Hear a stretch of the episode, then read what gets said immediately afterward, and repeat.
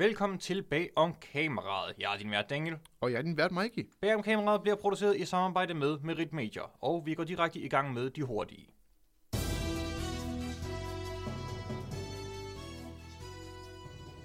Adam McKay, du forstår det jo ikke. Instruktøren til filmen Don't Look Up har været ude med riven på sociale medier, men stiller den tilbage i redskabsskuret i interviews. Filmen har delt vandene, og på sociale medier fortæller flere kritikere og seere, hvorfor de ikke bryder sig om filmen. Dette fik McKay til at tweete, at hvis man ikke kunne lide filmen, så forstod man ikke, hvad der foregik i verden omkring en. Dette fik flere til at se ned på McKay, som mere eller mindre kalder seere dumme og klimabenægtere. Klima? Jeg troede filmen handlede om en komet. Nej. McKay måtte dog trække i land i interviews, og kunne fortælle, at det førnemte tweet naturligvis var en joke. Du kan jo tydeligvis høre det på min tone, forklarede McKay, som stadig ikke har forstået, hvordan text-to-speech fungerer. Du forstår det jo ikke. Det var en joke. Folk er virkelig dumme, hvis de ikke kunne se, at det var en joke. Altså ikke filmen og klimakrisen, som er meget alvorlig, men tweetet. Folk burde tage filmen seriøst, men deres mening er selvfølgelig også stadig valid. Interviewet fortsætter sådan i yderligere tolv timer. Du kan måske høre det ud fra undertegnets tone, hvorvidt jeg anser McKay som en stor klaphat. Indhold, indhold, indhold.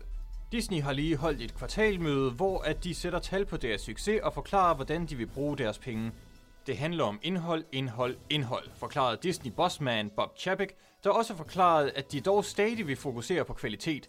Da en af bag om kameraets udsendte spurgte, om han anså Boba Fett-serien som kvalitet, selvom den skifter fokus midt i serien, viser ting frem, man kender fra universet, uanset hvor godt det passer i narrativet, og at den modarbejder Luke Skywalkers karakter og hele pointen i hans karakterark i den originale trilogi.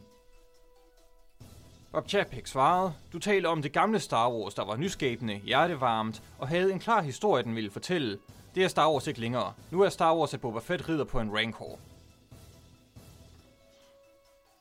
Kina svinger videre med censurhammeren. Endnu en gang har den kinesiske censurdomstol svunget med sin hammer og ramt filmen Fight Club, som nu kan streames i Kina. Så hvad er ændret?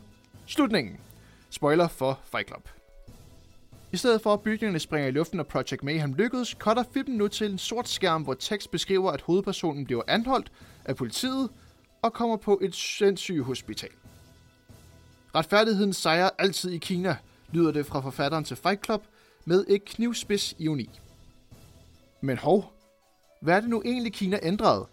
At bygninger springer i luften, som gør, at alt kreditkortgæld bliver slettet, og derfor gør, at alle er tilbage til at være lige i samfundet, og derfor ødelægger den kapitalistiske verdens jerngreb, lyder som en kommunistisk drøm, men åbenbart ikke ifølge Kina. Breaking news! Kina har nu fjernet deres censur i Fight Club efter klager fra det kinesiske folk. Vi lytter tæt med en gang imellem, lyder det fra den kinesiske censursdomstol. Bag om kameraet valgte at spørge, hvordan denne utilfredshed var blevet målt. Ren og skær overvågning lød det fra censurdomstolen, som kort tid efter tog livet af vores korrespondent. Peter Dinklage om De syv Små Dværge remake. Hvad fuck laver I, mand? Game of Thrones-veteran og X-Men-skurk Peter Dinklage gæstede for nylig podcasten W T F og kritiserede deri Disneys beslutning om at producere en live-action-film af Snevide og De syv Små Dværge. Dinklage kalder Disney for hyklere, fordi de stolt præsenterede en latina til at være Snevide, men fortæller stadig en forældet historie om syv små dvæve, der bor i en hule. Dinklage spørger yderligere, om han ikke har opnået noget for dvævesagen fra sin sæbekasse. Disney undskylder, at de ikke har hørt det tidligere, men de forklarer dog, at på trods af sæbekassen var det svært at høre Dinklage så langt nede. Efter pres fra befolkningen vil Disney nu lave Snevide og de syv små medianhøjde mænd. Dette gik dog heller ikke stille for sig, da det var syv mænd og en kvinde. Disney har taget kritikken til sig og laver i stedet for Den grå masse og de syv andre grå masser, hvor i Den grå masse bliver fundet af de syv andre grå masser, og de alle taler om, hvor godt og normalt det er at være en grå masse i to timer, hvorefter filmen ligesom slutter. I andre nyheder er Tom Cruise dog skuffet over filmens nye retning, da han endelig havde fundet en rolle i karakteren Dumpe, hvor han ikke havde behov for sko med forhøjet såler og trækfotografi. Det var de hurtige med Bag om kameraet.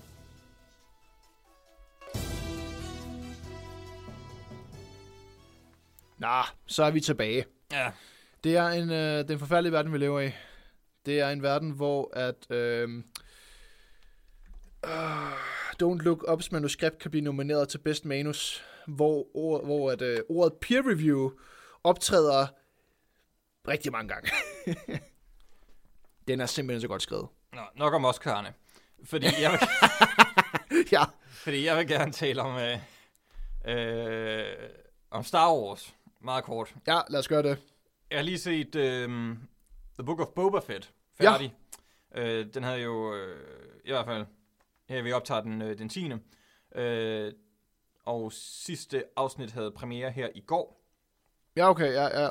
Øh, og det så jeg så, på trods af, at jeg egentlig ikke havde specielt meget, meget lyst, men så hørte jeg, at The Mandalorian øh, kom med. Igen, og tænkte, nå, okay, fint nok. Okay. Og det viser så at være sæsonstarten på Mandalorian sæson tre, øh, det afsnit.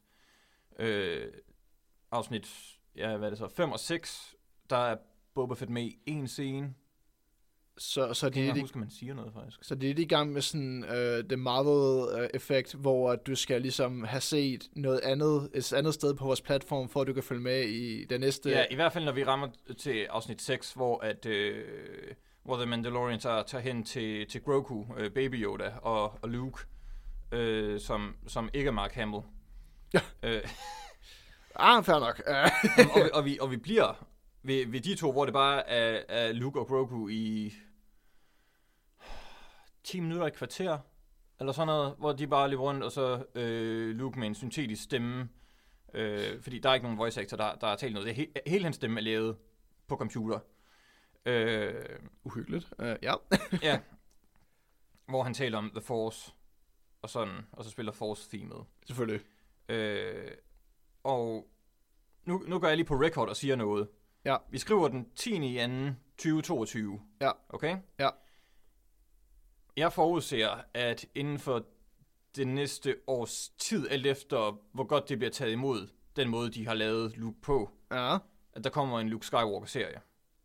Åh, oh, shit. Jeg, jeg, jeg tror, det var et testrun, det her, for at se, hvordan øh, tager fans imod at se det på den her måde i, i sådan en længere periode. For han var også lige med i slutningen af Mandalorian sæson to. Ja. Øh, men her, der ser vi det sådan meget længere. Det er meget cringe, hvis de gør det. Og det, og det tror jeg bliver, og så, så fucker det også lidt med, med hans karakter. Øh, fordi han prædiker det her detachment øh, bullshit, som, de, som jo er ligesom Jedi-ordens kerne i, øh, i prequels. Ja. Øh, som jo er netop det, han viser ved at ved, ved redde sin far og lykkes med det, at, og hans følelser på grund af læge, at de rent faktisk betyder noget og var en styrke øh, for ham. Men nu begynder han at prædike med, at nu, det skal man bare give afkald på. Så alt er, det der. Han er blevet en rigtig Jedi, sådan en prequel Jedi. Han er blevet prequel Jedi, ikke den Jedi, som man får fortalt om i episode fire. Som valgte at sige nej til Yoda, der sagde, jeg tager stadig alligevel til... Øh... Ja, ja lige, lige præcis. Det, det er ikke den Luke, som, som vi får at se øh, der i hvert fald. Okay. Men jeg synes, det er et meget godt billede på Star Wars, fordi der, der var også en masse andre ting, som er bare sådan... Kan du huske det her? Kan du huske det her? Ja. Sådan lidt ligesom øh, Rogue One også gjorde. Så nostalgia bait, ja, ja. Ja, lige, lige præcis. Det, det er non-stop nostalgia. Okay, okay. Øh, og det, når først man indser det, og hvordan det ligesom er sat sammen, så begyndte jeg mere og mere at få den der følelse af. Vi snakkede, øh, lige inden vi begyndte at optage, ja. Om at øh, snakke om, sammenligne det lidt med sådan en fanfilm. Ja. Øh, som øh, man, man kan se på YouTube. Og de har sådan et bestemt udtryk mm, over sig. Sådan, ja. Man kan pinpointe, men det er alligevel sådan noget lidt perifært, hvad det egentlig er. Det er ikke så håndgribeligt, men du kan se det med det samme sådan. Det der, det er en fanfilm. Ja, helt sikkert. Og det er lidt sådan, jeg føler med i, i Book of Boba Fett. Det føles meget som, som fanfiction. Uh, det, ja, okay. Uh, det kan gøres ordentligt, men det kan også, som du selv siger, lave den der, hvor du introducerer alle dine yndlingskarakterer ind i manuskriptet, uden nogen sådan rhyme or reason, fordi at det er sjovt for en fan, eller hvad? Ja, ja. Det, og jeg, jeg tror, det er det, og folk øh, tager på et bredt udsnit, man skal bedømme ud fra øh, I M D B-score på, på det afsnit. Jeg tror, den ligger på ni komma fem eller sådan noget, med sådan sytten tusind stemmer, eller sådan noget. Der okay, afsnit. Godt så at starte. øh, Så det viser også for Disney, okay, men folk vil gerne have det, så laver vi mere af det. Det er jo god business, ja, men, kan man sige. Men deres nostalgia-bait har jo været sådan, den har jo været liggende i så lang tid. Bare, bare det, de begynder at lave deres live-action-remake af deres øh, gamle Disney-film, er jo samme koncept. Det er jo også ren nostalgia-bait. I stedet for at arbejde på en ny original property, har du valgt at egentlig bare sælge den samme film tilbage til os. Ja, og det, det synes jeg, John Carpenter, han øh, beskriver meget godt, fordi vi er jo i et meget øh, mættet øh, marked, der er så meget ja. udbud. Så det, at du tager noget, som folk kender, altså det, det kan du ikke købe for penge. Den nej, kendelighed, ja. At folk allerede kender det produkt, du gerne vil sælge. Ja, det, det giver sådan ro i sindet, bare sådan, og i det mindste er det, indsæt din I P, du gerne vil se, øh, for det hjælper dig med at slappe af, ja. Jamen, og det virker også, fordi hvis man er fan af, øh, ja, Aladdin lavede de jo, eller ja. Løvenes Konge, for ja. eksempel. Ja, ja. Sådan, okay, den film kan jeg godt lide. Ja. Og nu er det så med rigtige mennesker, og, jamen, jeg ved ikke engang, om jeg har, om sådan, altså, om jeg tror, jeg vil blive glad for den. Jeg vil bare gerne se, hvordan at de laver den live-action-agtig. Ja, helt sikkert. Øh, jeg har holdt mig øh, langt væk med sådan en ten-foot pole, hvor jeg bare har sagt, nej tak. Jeg har... Ej, jeg så Aladdin. Okay, det var, okay. Det var fucking grineren. Jeg har valgt, det var så dårligt. Jeg har sådan en indre boykot, der var sådan, lad, lad være med at støtte det, for så bliver de bare ved. Altså, hvis vi er sådan, kan blive enige om, at det er en dårlig idé, så lad være. Altså, det, det der... Nå, jamen, altså, du, du har helt sikkert øh, fandt langt ind at, at gøre det, det rigtige. Vi har sådan... Ja, jeg tror bare, jeg er mere svag over for, for den slags ja. trash. Men øh, det, jeg egentlig ville sige med det, var fordi, at øh, Obi-Wan den har jo lige fået premieredato her den femogtyvende maj, ja. mener det var. Ja, ja. Uh, og det var faktisk en, som jeg havde set ret meget frem til, alene, en og alene på grund af Ewan McGregor. Ja. For det er også det, som sådan næsten alle universelt uh, kan pege på i prequels og sige, ja. det kunne vi godt lide. Ja, ja, ja. Jeg kan godt lide Ewan McGregor som Obi-Wan. Helt sikkert. Men efter at have set Book of Boba Fett her, så frygter jeg rigtig meget, hvordan de kommer til at håndtere det. Der kommer et hello there per episode. Jeg siger det bare. Åh, oh, ja, call, ja, call ja. It. Altså, ja, ja, det bliver... Ja, ja, so uncivilized. Og, jamen, det og, der... Og alle de replikker, du har hørt før, nu kan du få lov til at høre dem igen. Du lyder som sådan et opsamlingsalbum. Jamen. Altså, det er, jo, det er jo, hvad det er blevet til. Jamen, at lave. Altså, øh, Mandalorian sæson to og Book of Boba Fett, det er virkelig bare sådan en Star Wars best stuff-agtig oh. samling. Og det, det, det er bare så trist, som du selv siger. En ting er jo, at, at, at man laver det, og så tænker, okay, det er bare det. En anden ting er, som du selv siger, når det bliver taget godt imod. Og så jamen, ligesom... det, det, det er faktisk meget, øh, øh, sådan en, en best of, det er måske en meget god måde at beskrive det på, fordi du kender godt et konceptalbum, ikke også? Jo, jo, jo. Hvor jo. alle sangene ligesom flyder sammen, og har sådan, øh, ikke nødvendigvis noget at fortælle, men sådan behandler øh, ja. samme temaer, lavet ja. så meget samme stil. Øh, og så har vi sådan fire rigtig gode konceptalbums. Ja. Og nu laver du så en best of, og bare plukke ud af hinanden, sådan så at sangene ikke flyder ind i hinanden mere. Det er stadigvæk gode sange, men de er sat sammen på en måde, så det skader helheden. Ja, ja, ja, fordi lige pludselig handler det ikke om musikken, det handler om, at du skal kunne genkende musikken. Lige præcis. Det er dem her. Det er de her sange, som I bedst kunne lide ved de her øh, øh, ja, historier jo, er det jo sådan en. Ja. Det er de her sange, I bedst kunne lide ved historierne. Nu kan I få alt det, I bedst kan lide samlet i en. Og som du selv siger, der er ikke noget galt med at sætte den på. Jeg tror bare, det giver et anden helhed af musikken. Fordi du kan have hyldet til, som du selv siger, konceptalbum, og lige pludselig ser du dem i en kontekst. Jamen, det er jo det samme som at se et, øh, et klip af en, en scene, du godt kan lide i en film, øh, inde på YouTube. Ja. Det er jo stadigvæk en god scene, men det har jo alligevel et andet impact. Helt sikkert. Når det er, for eksempel, når du ser øh, Ringenes Herre mm. øh, tre, Kongen vender tilbage. Ja. Og så du ser The Ride of the Rohirrim. Ja, ja, ja. Du kan godt finde det på YouTube. Det er stadigvæk en fed scene. Det spiller stadigvæk. Ja. Men når du har set hele filmen, og de ligesom har bygget op til det, ja. så er det så meget bedre. Context matters, og det er rigtigt. Det vil det altid gøre jo. Ja, context, ikke content. Bob Ej, Chapek. Con- for, ja, det er Bob Chapek, der, der har bildet os ind, at content er the king of uh, the industry. Jamen, det har han jo ret i. Ja, det er, blevet, det, det er det jo tydeligvis. Det, det, det er det blevet til, at, at det bare handler om content, hvilket er en trist udmelding fra en mediegigant, der er så stor som det. Hvis det nu bare havde været et eller andet lille firma, så er det sådan, ej, herregud, lad dem da lave deres content, altså. Jamen, det ville jo ikke have noget at kunne drage på i på samme måde. Nej, det er jo det. Og det er jo der, hvor vi er nu, hvor at, øh, de jo efterhånden har opkøbt, alt hvad der hedder. Men så længe de ikke får et monopol, er det jo fint nok. Ja. Men ja, det, det var egentlig bare, øh, det tog os lidt længere tid, end jeg lige havde. Jamen, det er fordi, det var, der, der var noget at snakke om. Jeg, jeg synes bare, altså, Star Wars, der kan virkelig bare opsummeres nu til Boba Fett ridder på en Rancor. Ja. Det er bare, jeg synes, det er et perfekt billede, der bare indkapsler det. Får du lige sådan en her også? Uh. Vi... Ja, ja. ja vi er i, uh, i uh, ølstaget nu, ja, mens vi lige skifter over. Det er en god uh, sådan segue ind til det næste. Så uh, mens vi uh, sad og ventede på uh, det næste afsnit, så blev medieforlidet eddermame udgivet. Øh, det er jo en, en interessant sag, øh, ud fra, fordi at vi havde jo snakket om det øh, i, i lange baner nu, mest af fordi, at det var, øh, var det Dansk Filminstitut, der har snakket om, hvordan det kunne gøres. Ja, de har jo tydeligvis øh, lyttet på dem, i hvert fald i forhold til, at øh, streamingtjenesterne skal begynde at bidrage mere til, til dansk produktion. Ja. Og ikke til at hyre danske skuespillere og produktionsfolk, men til original dansk indhold. Sådan noget som, øh, som Nisser og Kamikaze og sådan noget. Det er åbenbart ikke det, nej, som, nej. Det som man gerne vil have. Det, det, vi snakker... Vi snakker dansk sproget, det er så heller ikke helt det, kunne jeg forstå på medieflødet, for nogle af de udtalelser er sådan lidt i øst og vest. Altså, som jeg forstår det, og det er næsten det eneste, det, det kan være, altså øh, dansk film, sådan produceret ja. af danske produktionsselskaber, øh, ja, og altså også D R og T V to. Men i hvert fald, øh, ud fra øh, udspillet, og det vil sige, nu skal det lige forhandles først, så det her er jo bare, ja, det her er et udkast, øh, ja. for øh, jeg tænker, jeg, jeg vil se, hvordan det bliver håndteret. Og jeg har også allerede nogle, nogle pointer angående det her, hvis det kommer til at ske. Ja. Det er en fem procent afgift, eller jo, afgift er det vel, procentsats, de skal betale. Ja, deres øh, omsætning, det er det, som de gerne vil have. I, i Danmark, bare ja. lige understreget. Det er selvfølgelig ikke deres totale omsætning, det ville være, nej, nej. Det ville være vanvittigt. Øh, den danske omsætning øh, vil de have fem procent af. Ja. Øh, det går, skal gå til øh, nyt dansk indhold, noget af den stil. Og ja. Det, det blev defineret som... Øh, dansk kvalitetsindhold skal det gå til. Ja. Hvad det så end betyder, det lyder meget vagt.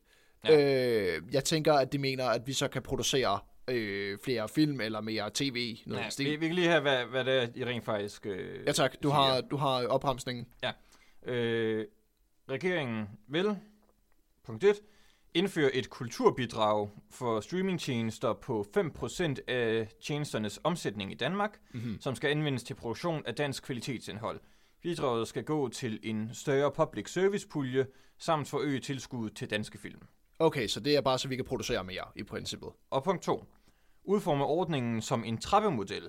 Streamingtjenester, der investerer meget i produktioner med dansk indhold, betaler et mindre kulturbidrag end tjenester, der ikke gør. Så jeg tænker så, at for eksempel H B O Max og Netflix med øh, Rain og Nisser og H B O Max med Kamikaze, så, skal, så kan de så få lov til at betale mindre bidrag, fordi at de så sørger for øh, arbejdskraft en show, fra Danmark. En altså show, sørger udbud for det. Åh oh ja, undskyld, jeg afbrød. Øh, en sjov lille indskud, jeg så, der ja. blev kastet ind, det var, at jeg så T V to Play blive nævnt, hvor jeg tænkte, det er da selvmål, hvis du vælger at også... Men de, jo, beskat... de, de, de er jo kun delvist public service, ja. så jeg tænker, at de ender i en situation, fordi de kun producerer, men skal indholde, at der, der går det i nul. Det øh. håber jeg for dem, for ellers er det da den største form for selvmål i Hvorfor forhold det går, til... det går alligevel tilbage til dem, så... Ja, det er jo det. Det er så ret nok. Ja, det går selvfølgelig til at bidrage til dem selv, så ja. Ja, du, du kører egentlig bare rundt i ring med deres beskatning.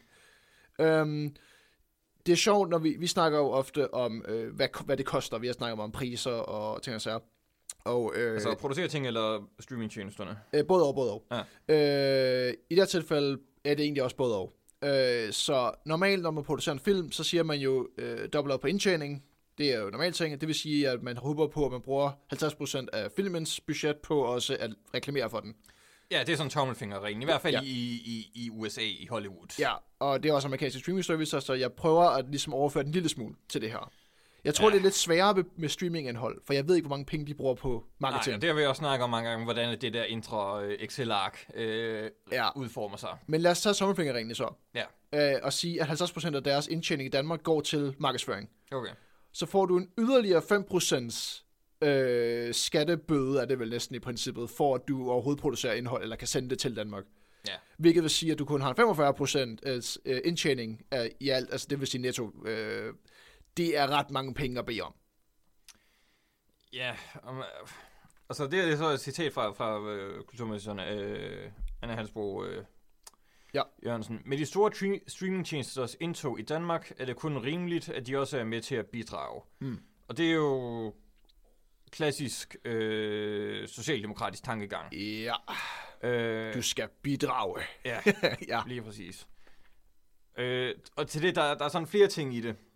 Et, det er, at de jo allerede bidrager i og med, ja. at de bruger danske folk til at producere de ting, der er deres ting i Danmark, Lige præcis. Vi har underkøbet haft, som du selv nævner, både shows og tv, der også er lavet af danske folk i Danmark til danskere. Lad os tage sådan noget som The Rain, der blev meget stort dengang. Det, det, det er jo så lavet øh, med Netflix-brillerne på til alle, ja. Men det er dansk hele vejen igennem. Ja, det har, det har en, en primær målgruppe, og så arbejder du derudad, ikke? Ja. Øh, og så den anden forskel, altså, og det er så øh, her, hvor det... Øh, min sådan... Øh, jeg vil ikke sige foragt mod public service, fordi det har sin plads. Mm, øh, ja. Jeg ser bare personligt ikke særlig meget dansk produceret indhold, så... Øh, ja, det, det er jo et skiftende marked, og det nævner hun endda også selv. Hun nævner jo, at den måde, vi, vi indtager indhold, er jo bare ændret. Nej, nej, altså, de, de bidrager streamingtjenesterne med, med kvalitetsindhold, så man rent faktisk har muligheden for at vælge til og fra med dine penge. Ja. Jeg kan jo ikke unsubscribe på D R. Nej. Det kommer jo igennem øh, licens. Alligevel, og det, det skal ja. jo lægges over til, øh, til skat, så på den måde, så bliver alle jo taget af det. Øh, taget af det. øh, ja. Jeg giver det meget negativt spin. Ja, ja, ja. Øh, men min pointe er, hvis der er noget, hvis jeg en dag finder Netflix overflødigt, ja. så kan jeg bare sige, okay, så vil jeg ikke støtte eller betale det her mere. Støtte ja. det mere. Øh, det kan jeg ikke gøre med D R, hvilket jeg meget gerne vil. Ja. Hvis det egentlig var noget, så ville jeg bare købe det på D V D, hvis øh, de udgav det, ja. som de jo oftest øh, gør, hvis det bliver en stor nok succes alligevel. Helt sikkert. Og så en anden ting. Nu kan det jo i høj grad debatteres, hvordan pengene forvaltes i det her land. Ja. Øh, så jeg vil ikke vide mig sikker på, at der kommer mere kvalitetsindhold som resultat af pengene. Nej, nej, nej, nej. Men, men det, det kan jeg selvfølgelig ikke øh, øh, sige noget om. Der bliver nok skabt en, øh, et tiltag til at starte en kommission, der muligvis kan snakke om nyt produktion af nyt indhold. Det ja. vil være en god måde at starte på i hvert fald. Og så er der jo øh, det helt store ja. problem. Øh, som forbruger, der er, at hvis det kommer igennem, at streamingtjenesten skal øh, betale fem procent af deres omsætning i landet, så vil priserne for det pågældende land stige ja. så fucking hurtigt. Det vil ikke være, være med særlig meget, selvfølgelig, men nok til at kompensere for de fem procent. Ja, uden tvivl, de kommer til at kunne mærke det. Vi kommer ikke til måske, som du selv siger, der er nogen, der kommer til at kunne mærke det, andre vil nok være fu- altså, fuldstændig ligeglade, for det ja. kunne være en, en lille... Eller en boykot. Det vil jo være, det vil være skrækscenariet. Fordi at i Danmark er det ikke særlig mange brugere, vi snakker om, fordi der er så meget deling af brugere. Ja. Så der har de jo sådan, jeg tror vi snakker... Jeg kender ikke en, der har en streamingtjeneste alene til sig selv. Jeg tror, det er en komma fem til to millioner, vi er oppe på med Netflix. Like, men, men det er jo der, hvor det er registrerede brugere. Ja. Det er jo ikke helheden. Det er jo ikke dem, der ser Netflix. Ah, nej. Så allerede her er de jo en chap for tjeneste i befolkningen Danmark, øh, kan man sige. Eller også, jeg kunne forestille mig, alle andre lande også... Um, vi griber dem, men det er vores ret som forbruger. oh, jo, men det var bare for at sige, at... Det er ikke at, os, der er in the wrong. Det var derfor for at sige, at sådan, hvis de ikke går i boycott-mode, så oh, det er næsten ingen penge, vi mister jo. Altså, det, det er jo en brøkdel af deres subscribers, hvis det var. Ja. Yeah. Så mit bud er, at de laver den her. Det her er mit scenarie, jeg forestiller mig i mit hoved, hvis det kører boycott. De indfører de fem procent, mm-hmm. eller deromkring, for det går være seks, det går fire. Ja. Så siger streamingtjenesterne, det prøver I bare, og så siger vi, at vi laver en boycott. Så klager vi som forbrugere, og så lader det være med at ske overhovedet. Det er, det er det scenarie, jeg kan se i mit hoved. Ja, det kan man selvfølgelig også se. Det vil dog kræve en del mobilitet fra, fra danskens øh, side, og det er som regel ikke noget, vi er særlig gode til. Det er rigtigt. Vi er ikke særlig gode til sådan at, at, at boykotte. Jeg, jeg, tror, jeg tror mere, det kommer ud i det eksempel, som jeg nævnte, at du kommer til at betale mere for det, du gerne vil se, sådan at staten kan give penge til at producere noget, du måske ikke vil se. Ja, øh, sidst så snakkede vi jo, øh, sidst vi snakkede om det her, var i forlængelse af øh, Dansk Filminstituts rektor, øh, styre... Øh, ah, direktør. Direktør, øh, beklager, ja. øh, som nævnte øh, det her med, øh, hvor mange der blev produceret, hvor meget de film så skulle indtjene, før at, at det kunne gå i nul, og ligesom ja. få det hele til at køre rundt, lad os kalde det det. Mm.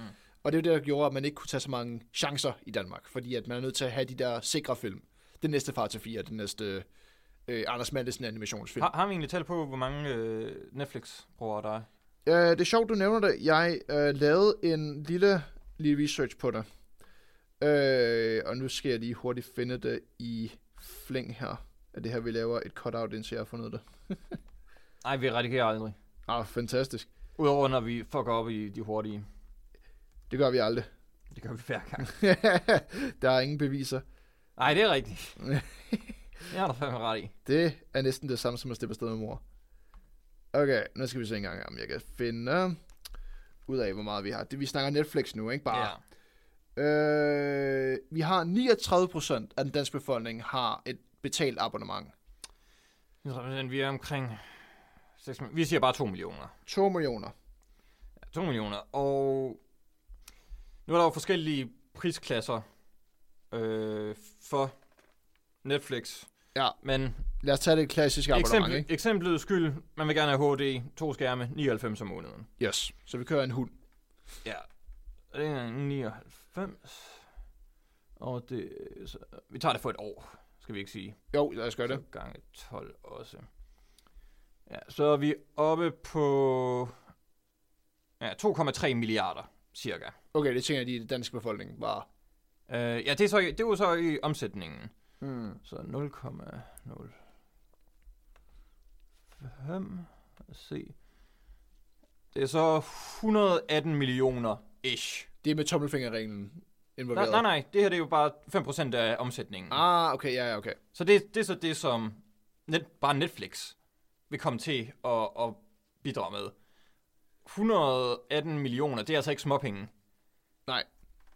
Og det vil komme til at, at betyde prisstigninger, for at de så kan kompensere på det, og stadigvæk beholde deres profitmargen. Ja, helt sikkert, helt sikkert. For det danske marked. Lad os understrege det, fordi mm. at det, altså, i princippet kunne de cutte os ud, og det ville, de ville ikke kunne mærke det jo. Øh, ja. øh, fordi at, bare det amerikanske marked... Altså, det er ikke to komma tre milliarder øh, kroner om året. Det er heller ikke ingenting. Det er ikke ingenting, men jeg tror, at deres allerede den omsætning er småpenge for dem at høre det her. Det, det lyder som højt for os, det lyder som lavt for dem. Ja.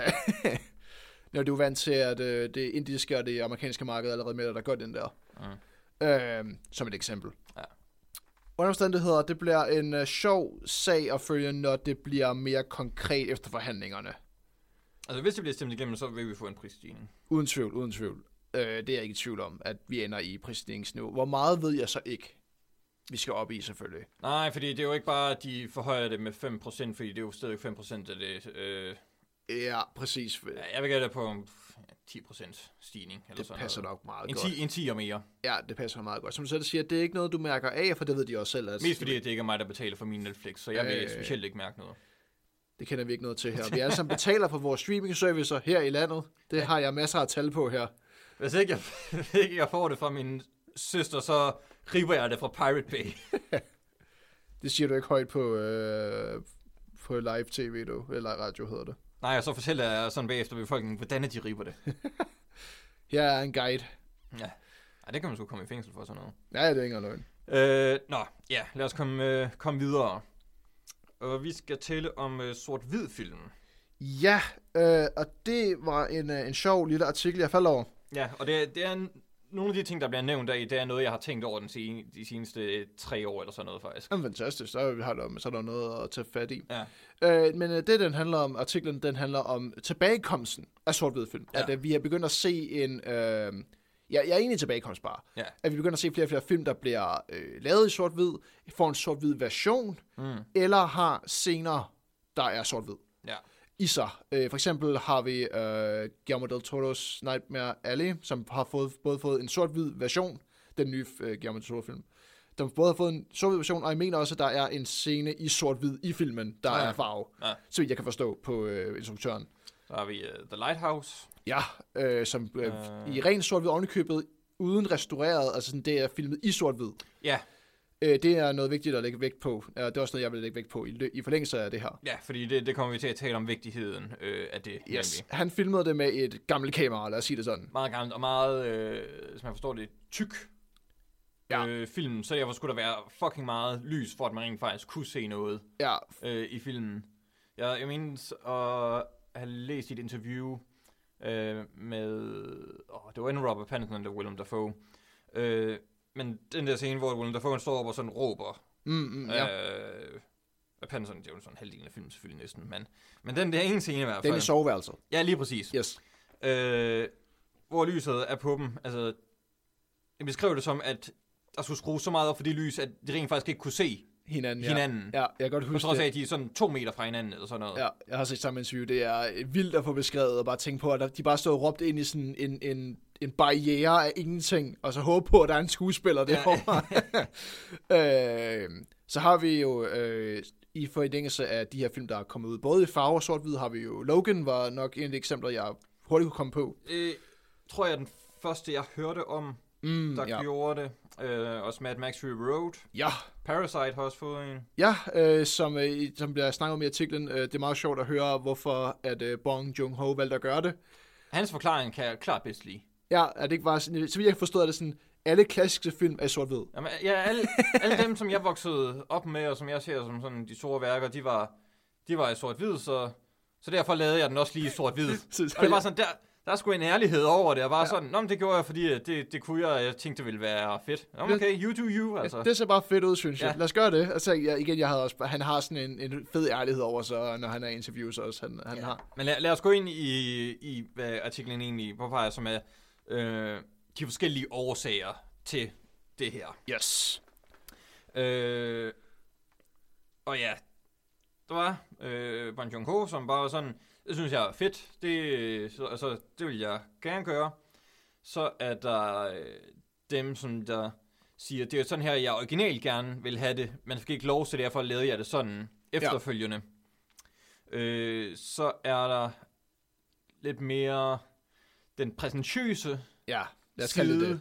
Nogle, nogle af de her kategorier kan godt sådan øh, blande lidt ind i hinanden. Uden tvivl. Øh, og så dykker den også lidt ned sådan i, i historien ja. om, omkring det. Øh, den, den nævner også øh, i forlængelse af det også den her med øh, dem, der bruger det som faktisk redskab til kontrasterne med sort-hvid. Altså sådan, det, det skaber nogle fede øh, lyssætninger jo, og nogle fede øh, scener, scenetekniske ting. Ja, og det er jo der, hvor man skal være meget opmærksom på, at man tager udgangspunkt i, at den skal være sort-hvid for at kunne drage fuld nytte af det. Ja, uden tvivl. Øh, der er ikke noget sjovere end øh, den, rig- den rigtig gamle Addams Family sitcom. Åh oh, gud, du, ja. du vil tage så langt tilbage. Ja, ja, vi er, vi er tilbage sort-hvid. Okay. Der er ikke noget sjovere end at se deres hus i farve. Det væggene er... Ja, vi, vi skal ikke begynde at tale om sådan... Øh, Nå, du mener sådan behind the scenes. Ja, ja, ja. Som i sådan en eller anden farvelagt version ja. øh, af det. Jeg mener sådan, at, at du ved, det, det er et rigtigt lokationsfarve. Altså sådan, hvad, hvordan... Virkelig ser jo hvid ud. Men det er jo fordi, at filmen er sort-hvid. Ja, men det er jo, ja. de skal jo bruge forskellige farver for at ramme den rigtige nuance af grå. Yes, lige præcis. Øh, de, pink, de, de vægge er pivpinke. Ja. Og det er fantastisk at tænke over, når man sådan har det her hus i hovedet, at skyggerne og nuancerne, som du selv nævner, ja. at, at de, man er vant til, at den her grå nuance meget er... Meget skarpt sat op. Øh, lige præcis. Det hele. Øh, så ja. Øh, jeg ved ikke, om, om vi hurtigt skal snakke om sådan... Øh, hvor godt vi kan lide det. Jeg, jeg har set nogle stykker, hvor det både har set farveversionen og sort-hvid versionen. Jeg mm. ved ikke, om du har op set... Øh, øh... Logan øh, har jeg set i farve, eller farve og sort-hvid nu. Okay, ja, fordi jeg ja, snakkede sammen for en uges tid siden, ja. der havde du ikke set. Nej. Så du har, set, du har lige ja. set den for nylig. Jeg valgte, jeg valgte at uh, give mig selv lidt uh, lækkert og prøve at se den. Ja, og det er et af de eksempler, hvor jeg synes, det fungerer godt. Ja. Øh, og hvor jeg på en eller anden måde... også godt kan se det for mig, at det giver øh, mening på grund af den setting, som den er i, i forhold til sådan resten af, af X-Men-universet. Ja, ja, den, den er jo lidt udstikkeren. Ja, jamen, li- lige præcis. Og så er der så modsiden, som jeg vil sige, af Zack Snyder's Justice League. Gud ja, øh, lad os da endelig tage den.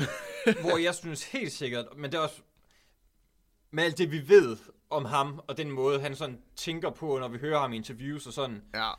Øh, for han er også en af dem, hvor at, det er sådan, han gerne ville have det fra starten. Ja, ja, ja. Men der synes jeg bare, det lugter af det der prætentiøse ja. i stedet for. For det har jo lidt, lidt prestige over sig jo, at lave sin film i sort-hvid. Det har en eller anden sådan... Det er, så, det er jo sådan for Hallmark tilbage til ja. sådan den storhedstid, der var under øh, øh, trediverne, fyrrerne, halvtredserne. Ja, ja, ja, indtil vi har øh, Technicolor-boomet, der ligesom blev det nye sort, kan man sige. Øh. Ja, da det blev billigt nok, og det sådan kunne blive standarden. Ja, især fordi så kom farve-tv-revolutionen, ikke? Og så lige pludselig var alle sådan, kan jeg ikke lave noget mere til farve-tv? Og så gik det stærkt, ikke? Ja, lige præcis. Øh, hvilket jo er lidt sådan øh, udfasningen, lad os kalde det på en pæn måde, af sort-hvid film. Det var ikke fordi, at der ikke var nogen, der ikke ville have sort-hvid film, det var mere bare, det, det var lidt det, ydt på det tidspunkt, jo. Ja. Det, når ny teknologi er altid spændende, og det giver god mening, at man ligesom har lyst til at, at ride på bølgen, der hedder Technicolor på det tidspunkt. Øh, Og det er jo ligesom det, der har ændret sig t- fra sort-hvid-filmens, øh, hvad kan man sige, rødder til nu, hvor at, som vi ser den her tilbagevendende revolution af det. Hvor ja, man siger, og, og nu der er vi et sted, hvor at det er et valg. Helt det, sikkert. Det er ikke længere en nødvendighed, for eksempel øhm, øh, Night of the Living Dead.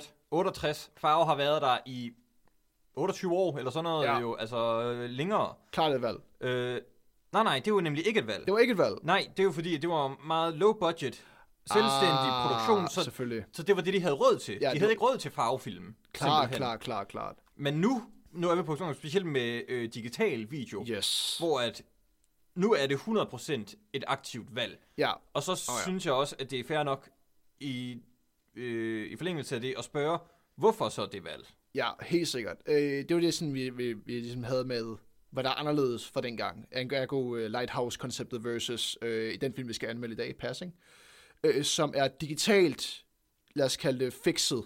Mm. Ideen er jo her, at uh, du kan gå ind i din, uh, når du har filmet din film, og nu kan du så digitalt bare lave filmen sort-hvid.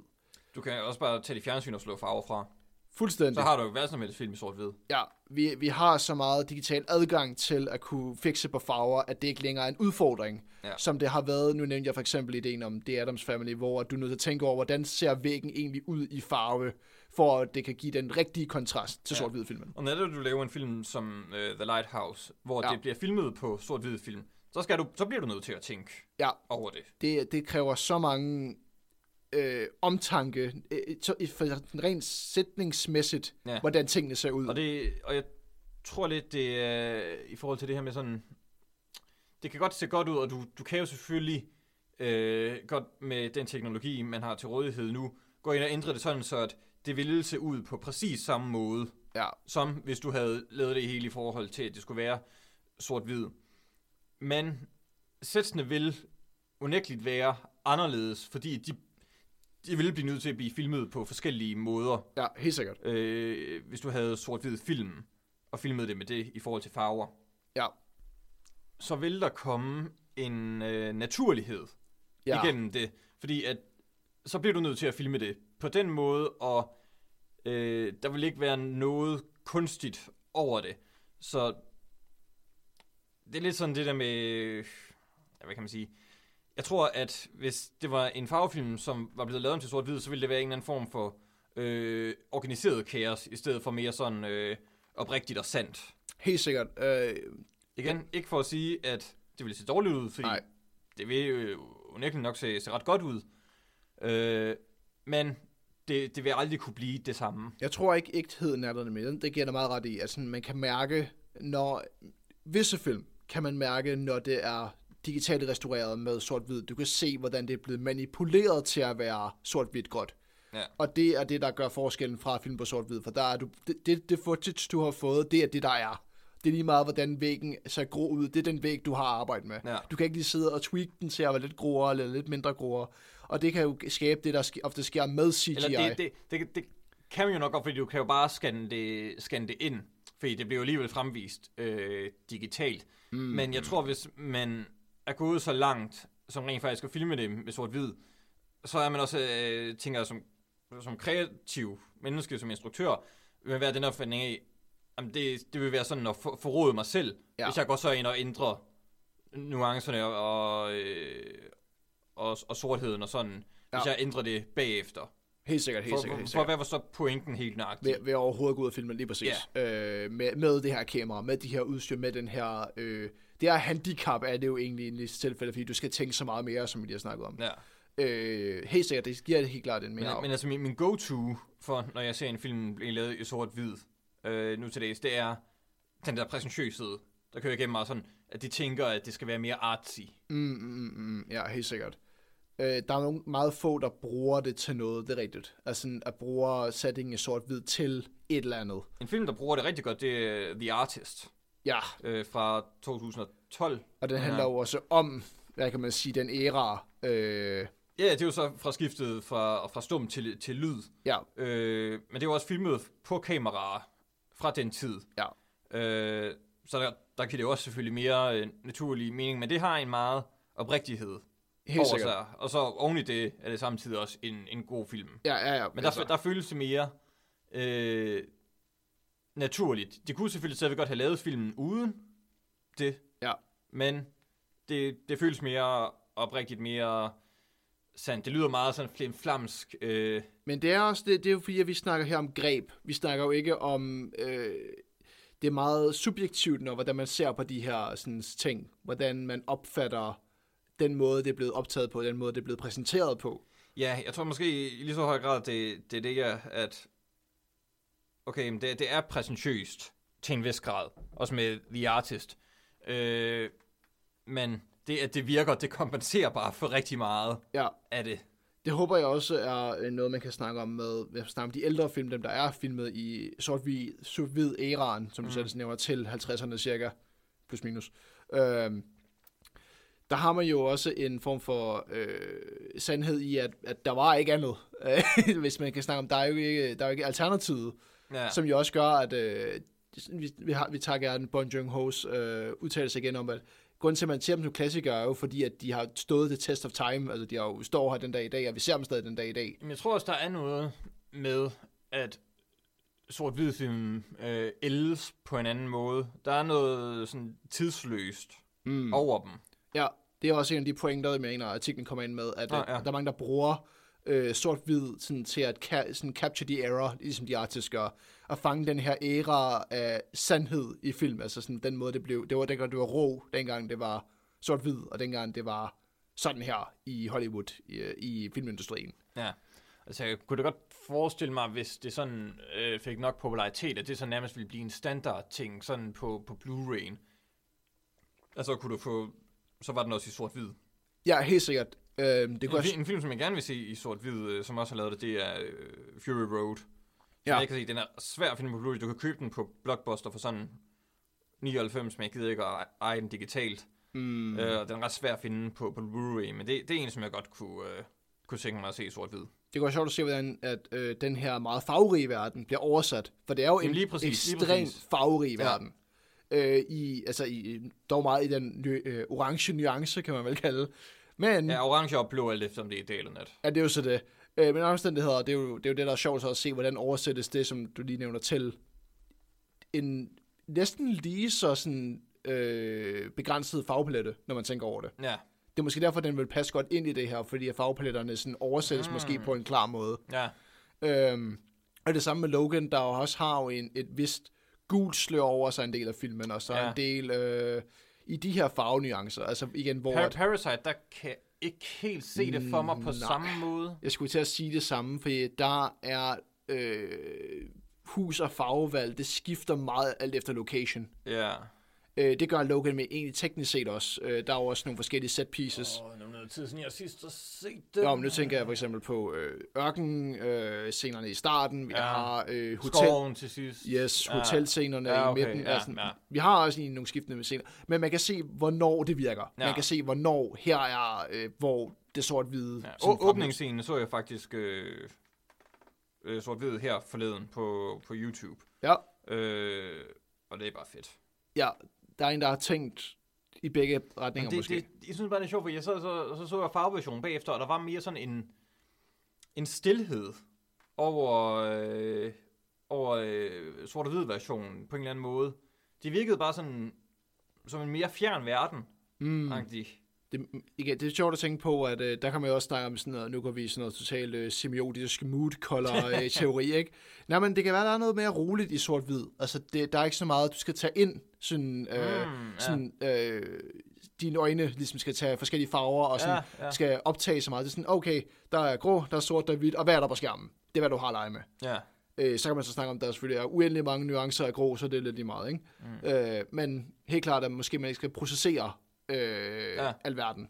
Det er en, en teori, jeg i hvert fald lige har slynget ud. Ja, jamen det, det, det kunne da godt forske at sige. Det lyder sgu meget interessant faktisk. Nå, det bliver det næste speciale. Ja. Øhm, Nå, men øh, ja, vi skal til at videre. Det skal vi også. Jeg har været på et diversitetsmasterclass. Ja, da du skrev det, tænker jeg, okay, er også, også er alle mennesker sådan, er Daniel på diversitets... Nå, ja, på diversitetsmasterclass. Ja. Hvad fanden? Jamen, jeg tænkte, øh, det var med... Øh, øh, The Director of Diversity for Netflix i øh, øh, Europe, Middle East og Afrika. Okay. Øh, en eller anden hollænder. Det var et godt hop.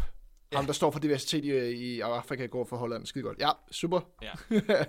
øh, men ja, øh, jeg, jeg tilmeldte mig det så, og, og inden vi gik i gang, så fik vi nogle sådan frivillige lektier, øh, som bestod i at se en, øh, en TED-talk. Øh, specifikt, skal jeg lige...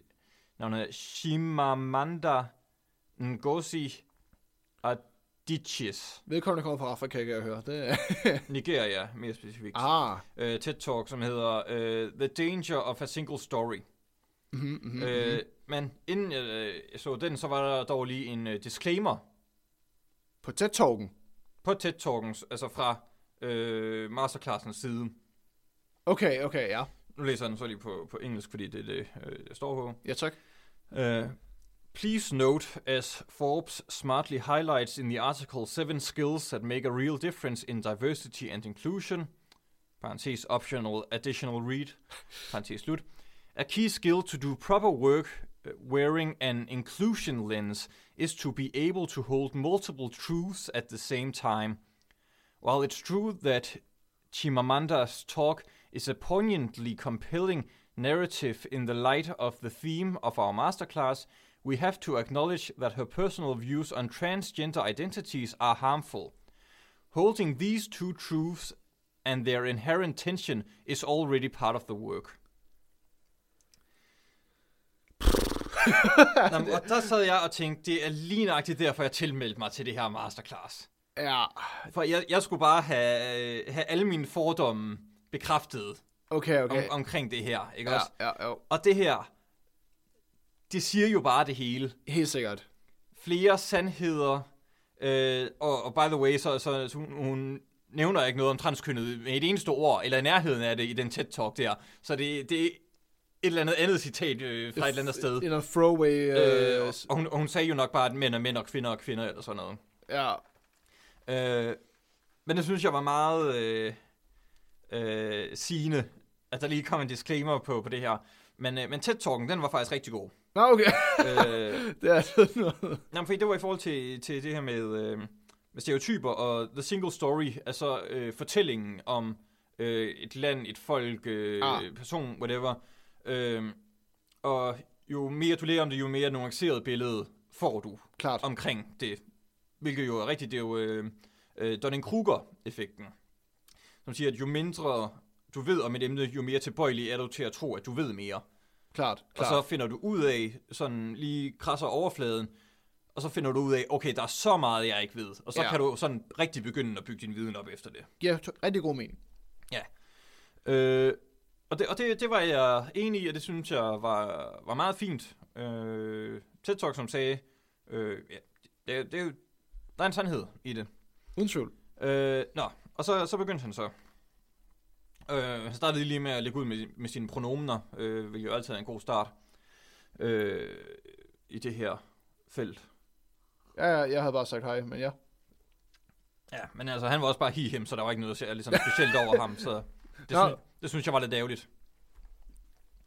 Øh, ja, men han går egentlig bare meget af de samme linjer, som hun talte om i TED-talken der. Øh, og han var meget sådan venlig, meget sådan smilende, meget glad. Jeg kunne egentlig rigtig godt lide ham. Øh, og så kørte det egentlig bare det ud af, og så er det sådan, okay, så det du siger, det er, at vi skal prøve, altså in- inklusion, det var så for ham, eller på den måde, det blev formuleret i hvert fald, at vi skulle forholde os mere nuanceret til det. Ikke gøre det så stereotypisk. Klart. Okay. Fint nok. Ja, ja, uden tvivl. Det er jo, det er jo egentlig et fint måde at forholde sig til at skrive karakterer på. Ja, yeah, og, og han kommer med sådan, uh, progress is not perfection, sådan, man kan ikke være perfekt. Nå, okay, det lyder... Korrekt. Det lyder, det lyder ikke så hårdt, nej, som jeg havde tænkt. Nej. Øh, og på det her tidspunkt, der havde jeg sådan glemt den der disclaimer. Ja, ja, ja. ja, ja, ja. Øh, men så da jeg læste ved så, så kom jeg lige sådan, okay, det her, det er altså stadigvæk en ting. Ja, ja, ja, ja. Husker jeg sådan mig selv på, på bagefter. Det er meget fascinerende, at du allerede... At jeg, jeg hopper lige ind her. Ja. Øhm, det er meget fascinerende, at du nævner, at det ikke er så hårdt, for det var det, man hurtigt glemmer At jeg tænkte, jeg tænkte en eller anden sådan øh, S J W med illicit svær. Ja, lige præcis. Der siger, at øh, her er sandheden, her er, hvordan man gør ting, og nu skal I kraftede med opføren. Ikke? Altså, det, det er jo det, man hurtigt forbinder med nogle af de mere ekstreme mennesker ja, ja. i den her øh, verden. Øh, og han siger så også, øh, it's important to, øh, det er fra et af hans lines, det her, Uh, it's important to remember that we all view the world through different lenses. Each of us uh, is a composite of various identities, experiences, viewpoints, and histories of socialization. Helt enig. Ja, klart, klart, ja. Uh, uh, these lenses help us understand ourselves and others. Og det er jo det, som film også kan. Vi får et indblik ja. i den her fortælling, fortalt fra det her perspektiv, som vi så kan lære af som, som mennesker. Ja, og ligesom tilt, øh, tiltager os en eller anden form for øh, ekstra rolle på os og sige, ah, det må være sådan her en person i den her situation har det. Ja, lige præcis. Uh, og så, in the absence of uh, specific experiences or proximity to people with certain lenses, we tend to create biases about people, usually unconsciously. Så det er jo det her med, at man har et billede af noget. Hvis jeg siger en... Øh, Øh, en landmand fra Jylland, så dukker der et billede op i dit hoved. Yes, jeg har købt hatten, men ja. Nå, ja. ja, det var lige et sidespring. Øh, øh, men ja, altså, biases are stories we make up about people before we know who they are. Ja. Igen, der er en sandhed i. Det bortvidianske schema-teori, ja. Ja, ja, jamen lige præcis. Altså, det er der en, en sandhed i. Det er rigtigt. Okay. Og så nævner så sådan nogle uh, common biases, uh, stereotyping, mm-hmm. uh, in-group favoritism, uh, confirmation bias. Mm-hmm. Mm-hmm. Uh, yeah, og så, så kommer man så her, uh, impact on bias on creative spaces. Det er sådan, nu vi rent faktisk kommer til, fordi det var jo som en del af det her serieskolen, ja, klar. som uh, Københavns Filmværksted udbyder. Ja. Så nu kommer vi rent faktisk til noget sådan lidt mere teoretisk. Indtil videre har vi bare fået at vide, hvad sådan biaser er, og altså det meste af tiden er gået. Øh, Hold da op, med, okay. Med, ja. Så, så meget basal viden, indtil videre, ja. Ja, meget sådan... Altså, hvis du lige tænker dig lidt om, så, så kan... ja. Nej, nej, nej, så, for, altså meget af det der er noget, som man, som man giver for givet, ikke også? Men hvis du lige jo, sådan, ja. hvis du lige sådan tæ, tæ, tænker for dig selv i to minutter om bias og hvilken effekt det har, okay, så kan du godt sådan tænke dig frem til. Samme konklusion, yes. Ja. Super.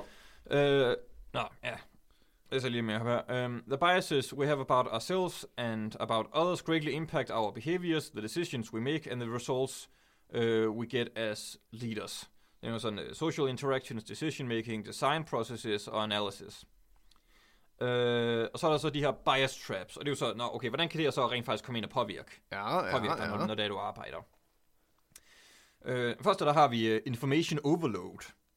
We are bombarded by information that our brains automatically filter. Some of the information we filter out is actually useful and important. Det er dog igen noget i. Vi får rigtig ja. meget information. Vi kan ikke behandle det hele, så vi filtrerer ligesom øh, øh, lidt. Ja, klart. Vi, vi processerer, kan kun processere så meget gange, så vi ja. er ligesom nødt til at sige... Og der kan jo så godt komme lidt igen af det her sådan confirmation bias. Øh, noget, hvor vi sådan øh, enten... til dels aktivt eller underbevidst sådan vælger, hvad der så for noget information, vi hiver øh, ud af det. Ja, og hvem vi som tager den information fra, kan man også sige for længe så det. Ja, ja, klart. Så har vi uh, feelings over facts. Uh, when we have strong feelings about something, we tend to be driven by our beliefs rather than by facts. Our impulses and beliefs can override our logic and thought process. Ja, det har Facebook bevist, men ja, enig. uh, uden tvivl. Ja. Uh, så ja. Jo, altså på det her tidspunkt, der var jeg bare sådan, ja, yeah, you go, man. Ja, yes. Du har styr på det, indtil videre, jeg ikke. Det er frisk. Uh, så har vi uh, Need for Speed. No Most uh, Wanted. Yeah. Uh, we take shortcuts to act quickly. Often these time savers are based on bias and can be simplistic, self-centered and even counterproductive. Yep. Uh, det er sådan, der har jeg du har ikke tid til at research det her i bunden, så derfor må du tage noget ud fra forestillinger om det, fordi det, det skal jo... Vi skal ja, videre i processen nu, simpelthen. Vi er nødt til at tage hurtige beslutninger gang imellem. Ja. Og det ved alle jo. Alle har været i den her situation, hvor du er nødt til at tage den der beslutning. Beslutningen igen, og det skal være nu. Ja, øh, så kommer vi så til, til microaggressions.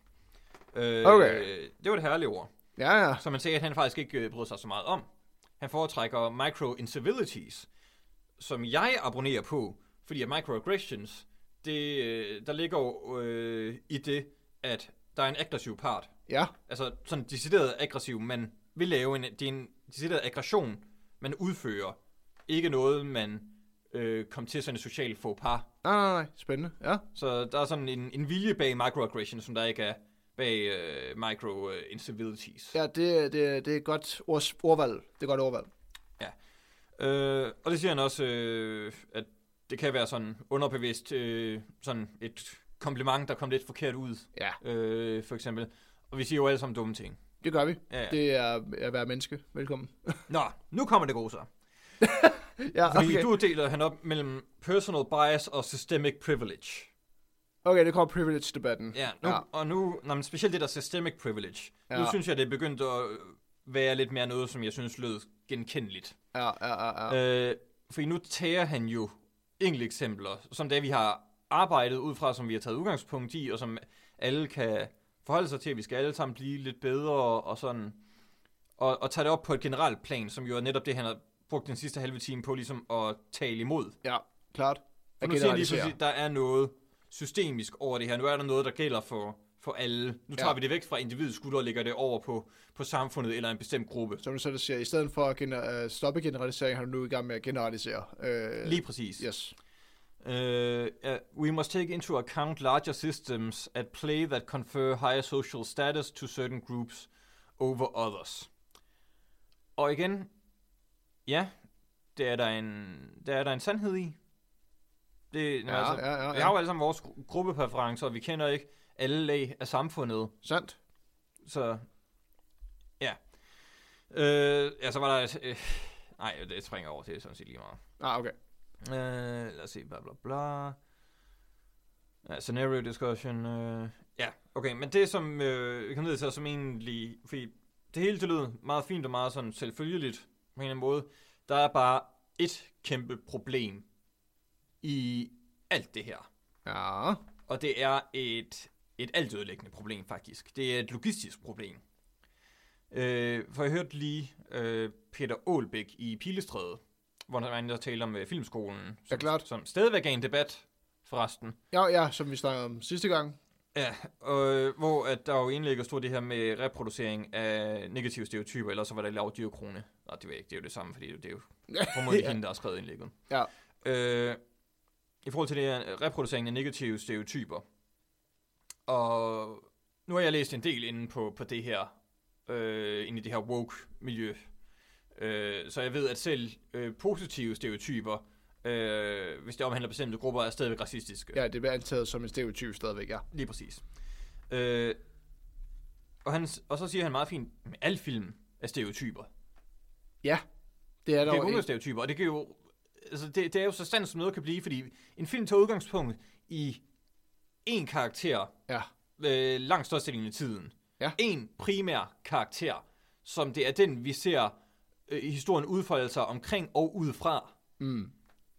Og derfor nytter det ikke, at vi har et nuanceret billede af alle, der er med, fordi så, de, de, de vil jo alle sammen blive hovedkarakterer og så. Ja, ja. Filmen vil ja. ikke fungere på et logistisk p- plan. Og øh, du, det vidste er jo, at du selv nævnte i forlængelse af hans workshop, hvor han nævner, at nogle gange er nødt til at tage de hurtige beslutninger. Altså det kan godt være nogle af de fælder, vi lander i, men det er jo sandt, at vi er nødt til at tage nogle hurtige beslutninger og sige, jamen den her karakter kan jeg ikke fuldstændig udfolde jo. Jamen det, det eneste, du, du kan gøre, det er, øh, det, det er jo også derfor, at man siger, write what you know.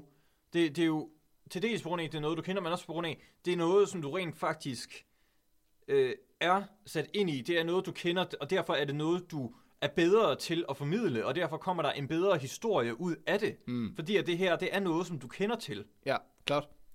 Hvorimod, hvis du skriver noget, som du ikke kender noget om, og så nogen ser det, som kender noget til det, ja. Så vil sige, hvad fuck er det der? Ja, klart. Helt sikkert. Det giver god mening. Og det er derfor, jeg bare... Altså, det, det er en... Jeg ved ikke, om jeg vil kalde, om jeg vil kalde det en, en onde, en nødvendig onde, sådan set. Fordi det, det er bare en nødvendighed. Altså, du kan selvfølgelig gøre det mere, hvis du skal skrive om noget, som du ikke ved noget klart. Om. Sådan personligt, og ikke særlig meget sat ind i. Lav din research. Så lav din research, lige præcis. Ja. Så sæt dig ind i det sådan, så at det ikke bliver stereotypisk. Ja. Fordi så, det vil også resultere i en dårlig film. Ja, ja, helt sikkert. For det er jo der, hvor du bare øh, egentlig sådan, beviser over for alle andre og dig selv, at du ikke har styr på det. Ja. Øh, det er jo egentlig, ja, det er, det er jo egentlig, ja, det er en, en negativ ting. Og øh, Nu er vi inde i en... en, um, i en nej, nej, jeg vil gerne lige gøre det færdigt. Ja, naturligvis. Med, med masterclass her. Fordi øh, vi nåede desværre ikke sådan noget rigtig Q and A, og vi kunne heller ikke tale, vi kunne kun skrive. Hvilket ah. også hindrede lidt en, en god debat. Ja. Men jeg vil gerne have spurgt ham ind til noget af, af det her.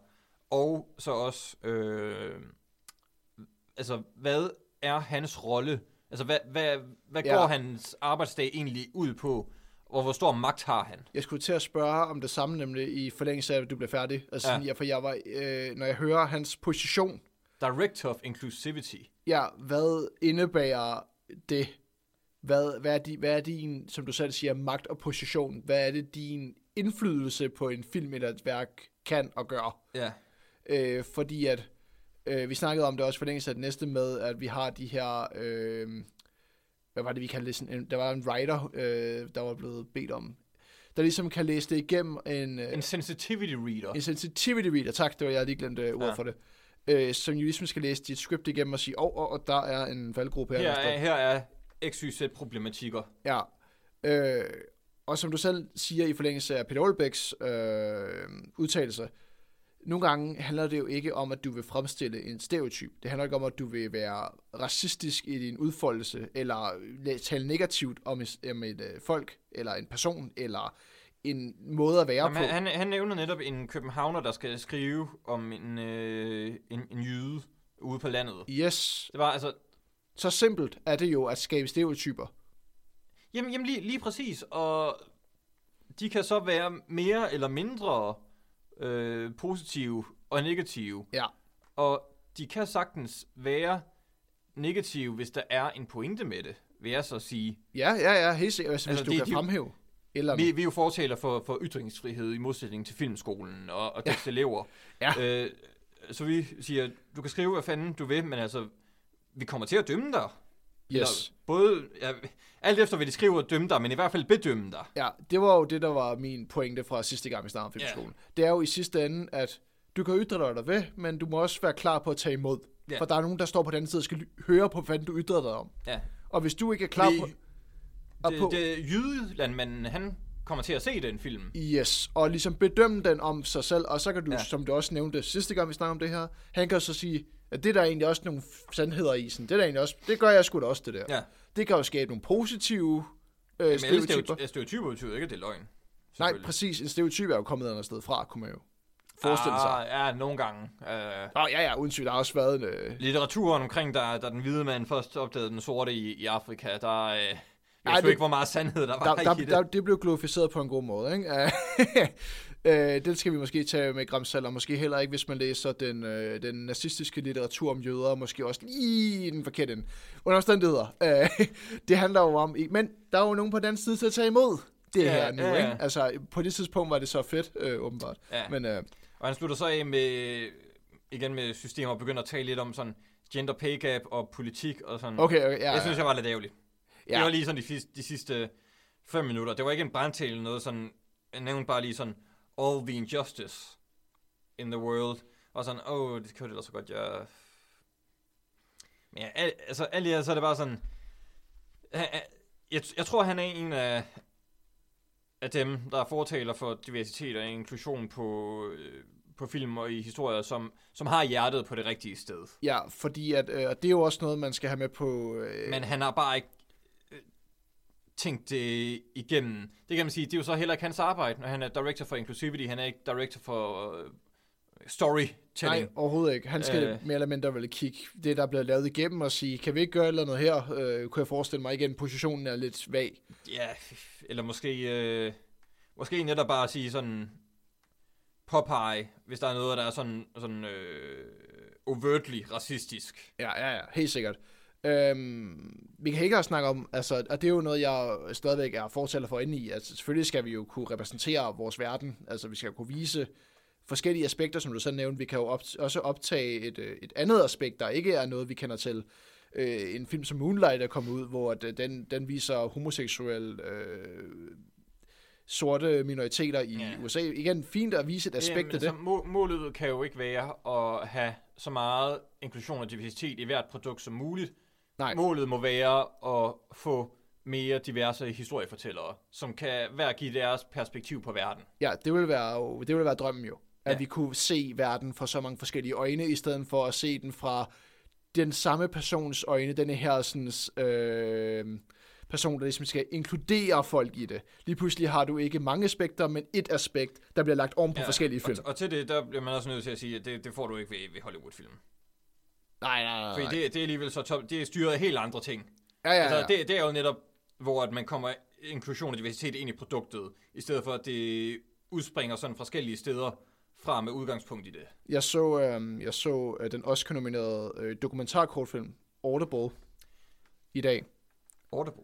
Ja, den hedder Audible. Den handler om en, øh, en, øh, en døv, sort fodboldspiller, hvis ven er en sort, døv, homoseksuel cheerleader, hvor jeg tænkte, fuck, det der er jo det der, der beviser, hvor meget I bare gerne vil have inklusion i jeres ting. Ja, okay. Ja, men der sad jeg, den, den tjekker der lige alle boksene ja, af på en gang. Ja, det er virkelig.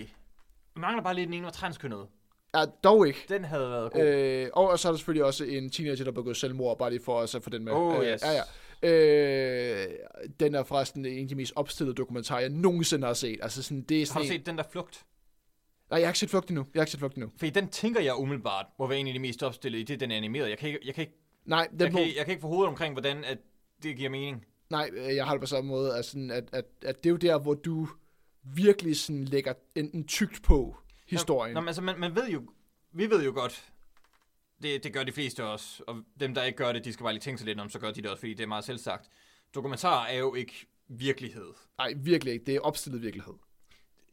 Det er redigeret virkelighed i hvert fald. Yes. Du ser virkelighed, men du ser det fra et bestemt synspunkt. Ja, ja, Fordi ja. der er en instruktør, som der vælger, hvad er en del af den virkelighed, jeg vælger at fremvise. Det, ja. der kommer frem, det er virkelig, men jeg vælger, ja. hvad er virkeligheden, det er, ja. der bliver fremvist. Og når du så har noget animeret, så har du endnu mere kontrol. Der, når, det er bare et lag, som jeg ikke kan forestille mig, i dokumentarverdenen. Yeah. Ja, det, det skaber jo næsten en spillefilmslignende... Det, det, der... det, det, det, det er et lag for meget formidling. Det bliver af, næsten... Af det her, altså. Hvad hedder sådan noget? Det bliver næsten adoption i stedet for... Ja. Yeah. Det er mere det, det hænder af en dokumentar, for et ordet dokumentar er jo at vise, som du selv siger, virkeligheden. Jeg vil også varmt råde folk til... Jeg, Audible er en, var sådan en fin nok dokumentar. Jeg vil ikke sidde og trash den. Den er, den er udmærket. Men, men det er sådan en god fem ud af ti film, ikke? Ja. så, men, så en god fem ud af ti film. Ja, en god fem ud af ti film, hvor man ja. sådan, ah, men det var jeg ikke fuldstændig, jeg har ikke spildt min tid fuldstændig. Ja, okay. uh, anywho, men det jeg lige vil sige hurtigt med den, prøv virkelig bare at se nogle scener fra den, og så, du må ikke fortælle mig, hvor meget Kævermand har sagt, kan du ikke lige gå derhen? Altså, der er virkelig meget af det, og jeg snakker ikke bare sådan, hver, sådan det er hver scene, der er sådan en, kan du ikke lige samle æblet op? Det er sådan, øh, sådan øh... ligesom at øh, T V tre's reality-program er også et dokumentar-agtigt. Ja, det er derhen af, hvor det virkelig bare... Kan du ikke lige øh, åbne bildøren sådan her og kigge på kameraet og sådan noget? Der er virkelig meget af det i, øh, i, øh, i Audible. Den var øh, virkelig sjov at se, fordi jeg bare sidder med mine filmøjne og igen og kunne analysere film. Er det ikke blevet sagsøgt af Amazon? Amen. sidder lige og tænker. Dog ikke, dog ikke. Uh... Nå. Nå, det var et sidespring fra, øh, fra mig af. Ja, har du øh... mere omkring din masterclass? Nej, banal, fint nok. Øh, der blev ikke... Jeg vil, jeg vil ikke lægge det fuldstændig over på hans skulder. Der blev ikke øh, øh, talt om det, det indlejrede problem, der er i det, som der blev fortalt. Nej, okay, okay, okay. Øh, men jeg, jeg lærte ikke noget nyt. Nej, øh, det, det lyder heller ikke... Jeg synes, det bedste ved det, det var, det var TED-talken. Ja, okay, fordi det var ligesom... Øh, ved det ikke ny information, men sådan god formidlet information. Ja, og jeg synes, øh, disclaimeren... Øh, nej, men jeg, jeg er bange for, at disclaimeren, det er sådan, nu, nu fik vi jo så den her præsentation, og det var fint. Ja. Jeg tror, at disclaimeren er et meget bedre billede på, hvordan det rent var. Nu, må, nu er jeg måske også lidt pessimistisk omkring det, fordi jeg, jeg har lidt en confirmation bias her, ja, man, klar, og man klar, kan klar. sige det sådan. Ja. Øh, men bare det her med øh, flere sandheder på en gang, og lige så snart nogen siger noget om, at personal views on transgender identities are harmful, der springer jeg bare fra, så næsten per automatik. Ja. Så jeg, jeg er bare bange for, at det er et meget mere dækkende billede på, hvad der rent faktisk foregår, end det, vi fik fortalt, men vi fik jo heller ikke så meget at vide, hvordan det rent faktisk foregår. Vi fik bare noget at vide om, øh, vi fik sugarcoatingen ja. af diversitet og, og inklusion. Det, det var også vi, det, vi fik jeg... den del, som ingen kan være uenige i, ja, hvis det giver mening. Det er præcis, det var også det, jeg hørte, da du, du hørte mig også bare sige enig som det eneste ja, svar, fordi ja, ja. man sad, ja selvfølgelig, altså det er der ikke nogen, der er uenige i, håber ja. jeg, og hvis der er, så er der nogen, der har et problem. Um. Ja, men øh, lad os komme videre til... Øh, Til, øh, til, til filmen. Ja, til vores som, som anmelde. anmelde. Øh, det var mig, der tog øh, en beslutning, hvor at jeg desværre ikke har fået set Scream endnu. ja, eller og Matrix skulle vi også have set. Ja, det har været rigtig sjovt. Det var et foregår, så den var... Men i hvert fald, øh, det var et, mig, der tog en beslutning, og øh, tænkte, nu havde vi øh, før det her et, øh, et lille emne om sort-hvid film. Yes. Og tænkte jeg, lad os så prøve at køre med noget af det nyeste. Også nogle af de film, der bliver nævnt i artiklen. Øh, og den nævner øh, Belfast, som er også blevet nomineret til en Oscar. Det er den med øh, Denzel, ikke også? Jo, jo, ja. jo. jo. Øh, den kunne jeg ikke umiddelbart lige finde. Den er stadig kun biograf øh, tilgængelig. Ja, så var der filmen Come On, Come On øh, med Joaquin Phoenix. Joaquin Phoenix. Nå, øh, okay. den, ja, øh, den, skulle, øh, den blev heller ikke nomineret til en Oscar nogen steder. Mange blev meget øh, ja. farvet over, at den ikke blev det. Um, så øh, kunne jeg kun lige spotte filmen Passing. Ja. Og så tænkte jeg, lad os, lad os prøve at køre med det. Ja. Jeg havde, jeg... Hvad, hvad, hvad synes du så om, om Passing? Lad os bare dykke ned i det. Ja, øh, så øh, tilbage til det der med, om, om sort-hvid film bruger til noget, bruges til noget. Ja. Der kan man sige, at Passing har lidt et budskab i det, at den vil være i sort-hvid, men den går ikke hele vejen med det. Nå, men det, den bruger lidt øh, sådan det tekniske aspekt af det. Det bliver ja. også nemlig, jeg tænkte det her med, fordi øh, det var dog noget, som jeg lærte i filmen, det her at passing overhovedet. Det var ikke et ja, term, det... jeg, havde, jeg havde hørt før, men det var åbenbart øh, før i tiden, da der var lidt mere raceopdeling i U S A, ja. øh, hvor at sorte øh, klædte sig ud som hvide, som yes. ved hjælp af make-up, altså to pass as something. Ja, lige præcis. Det er forresten også, jeg må sige, at de kom et resume. Vi har, ja, vi har øh, to øh, amerikanske kvinder, øh, begge to i afroamerikansk. Yes. Øh, den ene bor i Harlem, altså stadigvæk øh, holder fast i sine afrikanske rødder, mm. eller i sine, øh, hvad kan man sige, øh, den afroamerikanske rødder. Man passer nogle gange. Ja, men passer nogle gange, hvilket vi ser et virkelig godt eksempel i starten af filmen, for yes. at sige, at hun er også selv en, der er i begge lejre. Ja. Og så har vi hendes veninde Claire, yes. der er en, der er passet fuldstændig og kommer sammen med en hvid mand, som ikke ved, ja, ja. at hun er sort. Øh, så ideen er med, at øh, i Passing er der øh, nogle, som du selv siger, nogle øh, kvinder, afroamerikanske, også mænd, øh, der havde så hvid pigment, at du nemt kunne skjule, at du var ja. øh, afroamerikansk. Øh, og, det, og det er der, hvor at sort-hvid-delen så hjælper, for jeg tror, at det ville have, det ville have været lettere at se igennem, hvis øh, der var farve på. Lige præcis, lige præcis. Øh, og det er her, hvor igen, som, det bruger styrken man, af sort-hvid-film. Ja, man gør... lige øh, pigmentet lidt lysere, sådan så det får lige opskaleret lidt sin hvide del af gråheden, ja. sådan så at det ligner mere en hvid person på sort-hvid film. Ja, vi forstår, hvad, hun, hvad hvid, de to kvinder skal ligne. Jeg, ja. jeg, jeg, jeg tænkte i starten... Men er det racistisk, at man stadigvæk godt kan se, at de er sort... Altså... Det ved jeg, det, det er meget, øh, det er meget godt spørgsmål faktisk. Øh, for for jeg er sådan med det med samme... Med Claire havde jeg sværere ved det faktisk. Hende, der spiller Claire. Det var på grund af det, øh, det blå hår, eller det blonde hår sikkert også. Ja, øh, hun har, ja, karakteren har både blondt hår og har en hvid pigment, og det hjalp rigtig meget til at identificere vedkommende. Ja. Øh, jeg tror også, det hjalp, at jeg vidste, hvad filmen handlede om, så det gør også, at man måske allerede har ja, noget. Ja, selvfølgelig. Tilbage til ordet confirmation bias. øh, men øh, de her to, øh, den ene er som sagt en, der passer som øh, hvid, mm. øh, konkret, og den anden øh, holder fast i sine rødder, men stadig passer en gang imellem. Ja, men kun sådan... Er det ikke kun det i startscenen? Jo. Sådan, det var også lidt svært at... Ja, hun, hun prøver ikke at udnytte, at hun kan passe for ved. Ja. Mens Claire prøver at udnytte det til at blive rig, var mit bud på, hvorfor hun var valgt at blive ved. Ja, det, ja. det lød sgu meget rigtigt. Anywho. Øh, Claire begynder så ligesom at øh, komme ind i øh, Renees liv øh, igen, øh, fordi at hun ligesom savner at komme tilbage til... roots. Ja, tilbage til, hvor hun ligesom stammer fra. Og det har øh, vores dejlige hovedperson lidt nogle problemer med en gang imellem. Og det leder til... Du stammer fra. Øh, var det sådan en slet skjult hentydning til, at de er sådan et stammefolk? Bare hører til i junglen? Overhovedet ikke. Jeg mener mere, du ved, at... Øh, jeg ved godt, hvad du mener. Ja, det er godt. Kulturforskel, ikke? Øh, og det er ligesom det, vi følger i filmen, øh, hvordan øh, Claire ligesom interagerer med øh, René's verden. Hvordan hun ligesom opfatter, øh, at den her person ligesom indtrænger yeah. i hendes verden. Den er meget lang. Ej, den var kun en time og fyrre. Den føles meget lang. Den er en film, der tager sin tid. Mm. Og, og har nogle scener, der skal vise noget med, hvordan vores hovedpersoner keder sig og sådan noget. Men, men det gør også bare, at jeg keder mig. Mm. Fordi at der ikke sker særlig meget i den her film. Den har ikke... Den, det er en af de der film, der er meget sådan lavet til at være æstetisk pæne, og det er lidt det. Den har, jeg synes ikke, den har meget at byde på historiefortællingsmæssigt.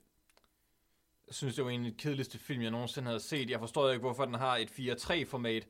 Øh, Nej, det, oh, det er rigtigt. Det, gud, det er rigtigt. Øh, tyve minutter inden, og jeg timede det, øh, hvor jeg skrev, øh, sorte kan have det så hårdt i samfundet, at nogle af dem tyder til at forklæde sig som hvide. Øh, der var engang meget racisme i samfundet. Hvad skal de sidste en time tyve minutter gå med? Yes, og det er...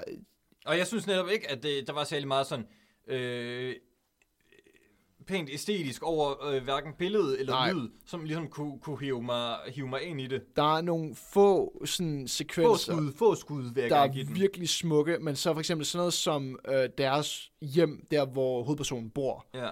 Altså, det, den der måde, det er, er shrouded i sådan mørke, der kan man sige sådan noget, åh, men det er fordi, det er mørkt og dyst eller ja. sådan noget, men det gør også bare, at, at billedet bliver så udvasket i sådan sorthed. Nå, og jeg... Og jeg Jeg kom frem til sådan midtvejs, hvad det var, at, at filmen manglede. Ja. De, de sidderede bare manglede. Øh, og, og det er, tror jeg også er grunden til, at jeg kedede mig så meget. Der var ikke noget mål. Præcis. Der var øh, ikke noget sådan, hvad er det karaktererne skal, øh, altså... Der er ikke nogen, der er, præcis, der er ikke nogen øh, udforskning så meget. Det sjove, jeg føler... Udforskning at, eller udfordring? Den, altså, der... Speciel udfordring er præcis det rigtige ord, for det er der... De, de går bare rundt, og så snakker med hinanden, og så sidder i et halvt minuts stilhed, og så snakker lidt igen. Så kommer der lidt det der jalousiplot øh, hen mod ja, slutningen. Den skiftede godt nok fokus, for hvad jeg havde regnet med. Øh, ja... Yeah. For som du selv siger, den har den her, sådan, ja, lad os snakke lidt om, om øh, hvordan racismen var indbygget dengang. Og det, når det er overstået, så er det sådan lidt, nah, lad os øh, fokusere på, hvordan de her mennesker interagerer med hinanden. Og det er sådan lidt, nah, okay. Altså, det... Og de er bare ikke særlig interessante. Nej. Og det kan, det kan selvfølgelig være, at det, det er bare os. Øh, jeg ved, mange anmeldere øh, var glade med den sådan femogfirs meter score, ja. Eller sådan noget. Øh, det kunne jeg ikke give den. Nej, det kunne jeg godt nok heller ikke. Øh, hvad, hvad, har du givet den en rating ind på I M D B? Ja, det har jeg. Hvad har du givet den? Jeg har givet den fire ud af ti. Jeg har dog alligevel givet den fem. For jeg synes sådan okay. set, jeg synes sådan set ikke, at det, det var så... Jeg synes ikke, at noget var sådan dårligt. Nej, det har du på samme måde. Men jeg er, jeg er bare heller ikke til hårdkogte dramaer, helt generelt. Nej, den her er en af de der, jeg synes, det er... definitionen af sådan en hårdkogt drama, ikke? Yeah. Det er... Den, den oser af det. Øh, yeah. uh, så fandt jeg ud af, og det er noget, jeg tror, der øh, sådan lidt rammer... Øh, hvad hedder det? Sådan dem, der, ja, men også bare sådan øh, rammer dem, der skal anmelde den her film, ikke? Oh, uh. Så det er en øh, filmatisering af en bog. Yeah.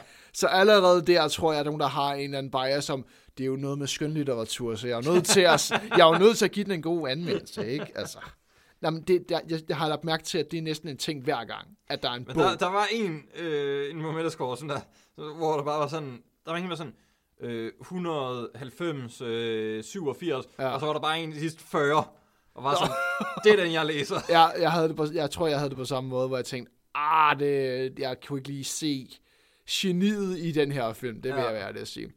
Sådan, som du selv siger, der er ikke noget galt med sådan konceptet om at lave det her jalousiplot. Det er egentlig interessant nok i sig selv, hvis du så kunne du ved, udføre det bedre, øh, tror jeg. Fordi at, at jeg, jeg kan fortælle dig meget hurtigt, hvordan den her den kunne blive bedre. Fordi du... det her med, med... Det kan også godt være, at vi, at vi bare ikke har været særlig gode til at se filmen, øh, og der foregår rigtig meget med hende her, øh, Renée. Ja, ja. Eller Reen. Øh, Reen, ja. Jeg tror, det, jeg tror, det forkortelse for Irene. Ja, ja, og det er rigtigt, det er rigtigt, Irene, ja. Øh... Fordi at hun virker ikke, som om hun er særlig meget agency, særlig meget vilje i den her film. Hun er ikke særlig meget at, at miste, og det kan selvfølgelig være, at det er os, der ikke læser nok ind i karakteren, øh, og ikke sådan øh, kommer nok ind i hendes hoved, så vil jeg så sige, at vi ikke havde særlig meget motivation for det. Vi kom tilbage til, at det måske var en bog, så det var måske hjulpet med at kunne... Nej, jeg, jeg, jeg tænker mere, okay, hvem er det, der har noget på spil her? Det er jo hende, som rent faktisk passer. Hvorfor er det ikke hende, vi følger i den her film? Ja, ja, helt klart. Claire er det mere interessante karakter. Ja. Fordi at, at hendes... Og det er jo hende, som der sådan er gået væk fra noget, og gerne vil lidt sådan tilbage til det, men hun kan ikke helt give slip på det liv, som hun har opbygget nu, og det vil også være lidt farligt. Jeg synes, der er mange flere ting at spille med der. Ja, især fordi at, at, at, at Alexander Skarsgård... Skarsgård... Gud, var det ham? Ja, det er ham, der spiller uh, Claires mand. Uh, han, kan, han vil helt klart kunne spille den der sådan meget højtråbende mand, tror ja, jeg, når ja, de kom ja. til det. Det ville han uden tvivl kunne gøre plottet. Så jeg, jeg er enig i... Det gør at... han jo også til sidst. Ja, ja, altså... Spoilers. Der... Ja, okay. Øh, ja, lad os gå i spoilers. Ja. Den her film slutter jo på et... Øh, jeg kan forstå, alle er sådan... over slutningen, øh, som kom med et kæmpestort gisp. Nå, om... Ja, men det er så, fordi folk er sådan... Skubbede hun? Skubbede hun ikke? Hvem døde? Ja, jeg, jeg, jeg, jeg, jeg tænkte ret tydeligt, at det, at det var hende, der skubbede. Ja, ikke? Det var også det, jeg var inde i. Jeg var, jeg var ikke i tvivl.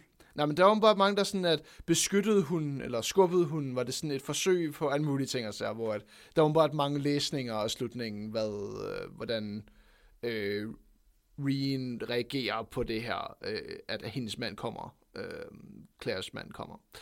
Jeg tænkte ikke så meget. Der kan, jeg bedre, der kan være lige sådan noget der. Øh, for der kan jeg godt forestille mig, at det kunne blive håndteret lidt bedre i, i bogen, måske. Ja, helt sikkert, fordi der har du ikke noget øh, visuelt, der skal kombinere ja, det. Ja, lige præcis. Øh, men jeg synes også, klipningen var lidt mærkelig, men det kan jeg så forstå på. Jeg, for jeg var, sådan ikke, jeg var ikke i tvivl overhovedet. Jeg tror, det er meningen, det skal være. Jeg kan så forstå lidt... nu, at klipningen var på den måde, som den var for, at man skulle sidde og tænke, gjorde hun det, eller gjorde ja, hun det ikke? Det er meningen, det skal være et stort dilemma-spørgsmål. Ja, men jeg kunne meget bedre lide, øh, det er ikke særlig tit, jeg hæver noget øh, frem fra The Amazing Spider-Man to, sådan noget positivt. øh, okay. Øh, nam, nam, ja. Der, der kan være øh, den bedste scene, skud i, i, i den film. Ja. Øh, men også det klammeste, faktisk. Øh, er der, hvor at Gwen Stacy, Emma Stone, yes. falder, yes. og så spindelvævet kommer ud, og så laver det en hånd. Det er fucking klamt. Øh, spindelvævet, ja. altså. Ja, ja, ja. Men det der med, at de lige når at fange hende, og så vænger hun sådan ned, sådan... Ja. Spoiler for Basic Mime to. Ja, ja. ja, ja. Men sådan, sådan... Var det på en eller anden... Sådan, altså, så han... Altså, hun ville jo hun ville død uanset, men sådan... Han er med til det nu, hvordan ikke? Han, han føler ja. det. Ja, ikke ja, også? Ja, ja, ja, og der ja. synes jeg sådan... Og det var også bare sådan virkelig hardcore øh, skud, ja, ja, der, det. der er det. Så der følte jeg meget mere en her, det, hvor... At, at og den tror... der usikkerhed, og der talte jeg mig virkelig sådan i hans sted, sådan, hvordan, hvordan han må have det ja, ja, ja, med det. Ja. Der kan man sige her... Her, der, der prøvede jeg bare, der var jeg bare sådan, øh, okay, jeg ved, der er fem minutter tilbage af filmen, så let's go. Så jeg kan forstå også øh, en sjov lille ting fra bogen af. Jeg kan forstå, at når hun bliver skubbet, så slutter bogen. Det vil sige, at alt det her aftermath, det er bare noget, hun har tilføjet for at, at gøre filmen. Forresten, jeg fandt også ud af, at det her er en directorial debut. Det vil jeg også lige nævne. Ja. Det her er nogens første film, og det kan man godt mærke. Ja, Re- Rebecca Hall. Ja. Øh, og det er så her, vi kommer lidt ind i Conundrum. Ja. Øh, for jeg mindes... Jeg ved ikke, om vi har måske lavet en hurtig om det, men Tessa Thompson i hvert fald, som spiller Irene.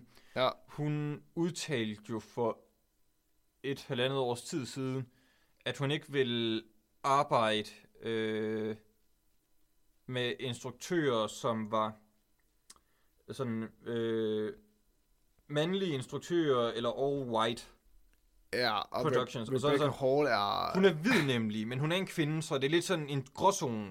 Jeg ved ikke rigtig, er hun en hykled eller ej? Jeg ved det ikke. Det er en kvinde, men det er en hvid kvinde. Men... Og, jeg, og jeg kan nemlig huske, at jeg, jeg, jeg fandt hendes citat. Og vi ender i lidt en gråzone. Det synes jeg er meget mere interessant at snakke om. en, en, en Passing. Hvordan så det hedder, Passing er en af de der... Der er ikke så meget at snakke om, fordi der ikke sker så meget i filmen. Nej, men den er jo god i forhold til, at vi snakker om sort-hvid-film, og den måde, den bruger sort-hvid øh, til at øh, maskere det her Passing-element i det. Ja, for jeg forstår så... ikke stadigvæk ikke, hvorfor den er fire tre. Øh, nej, det, der stod jeg også der, på sådan, der sidder jeg og tænker, det er præsentøst, det der. Yes, der kom den præsentøse del tilbage, skulle jeg så sige. Det var også der, hvor jeg tænkte, ah, har du virkelig valgt at køre det format? Okay, okay, ja, ja, ja. Fint nok, godt for dig. Øhm, men, men Passing har øh, ikke, altså, ikke så meget at byde på. Jeg kan ikke så meget snakke om det. Det er sådan, jeg var irriteret over, da vi kom herhen. Var sådan, jeg håber fandme, at de andre dybdegående her er værd at snakke om, fordi det her æder med med... Jamen så... Ja, vi kan jo så godt bare sådan øh, slutte af nu. Jeg vil ja. anbefale, hvis du er til hårdkogte, ja, sådan virkelig hårdkogte dramaer. Ja, virkelig sådan... Og ikke har noget imod at se... Sort, der er nogen, der har noget imod at se sort-hvide film. Hvis du ikke har noget imod at se sort-hvide film, er til hårdkogte dramaer, så, så vil jeg nok anbefale, at du giver en skud, men ellers, så, øh, så, så hold dig væk. Altså, det, ja. så, så vil du måske så, som også finde den utrolig kedelig og langsomlig. Ja, det er, du ved, hvor jeg står. Jeg kan ikke anbefale den personligt, men igen, jeg kan se øh, en anden være glad for den her film. Det er et meget specifikt publikum. Ja, det er en god måde at se det på. Det, den har et nåleøje af publikum, der vil være ja. glad for at se her. Og den, på trods af sin øh, femogfirs meterscore, der ligger den på seks komma syv. User rating. Det kan jeg godt mærke, at det, jeg, jeg er mere enig med userscoresene her. Ja, ja. Øh, uden tvivl, uden tvivl. Nå, er det, hvad vi har at øh, byde ja. på for denne gang? Det er, hvad vi har for, for denne gang, og øh, ja, nu skulle vi så til om det her masterclass, øh, så vi skulle rykke en ting, men næste gang kommer vi i hvert fald til at snakke om non-disclosure agreements. Ja, som har fået et øh, nyt liv øh, i moderne tid, og dem, det har jeg valgt at sætte et fokus på. Yes. Men igen, vi bliver nødt til at flytte lidt på det, så det bliver næste gang. Ja. Tak for denne gang i hvert fald. Tak for denne gang.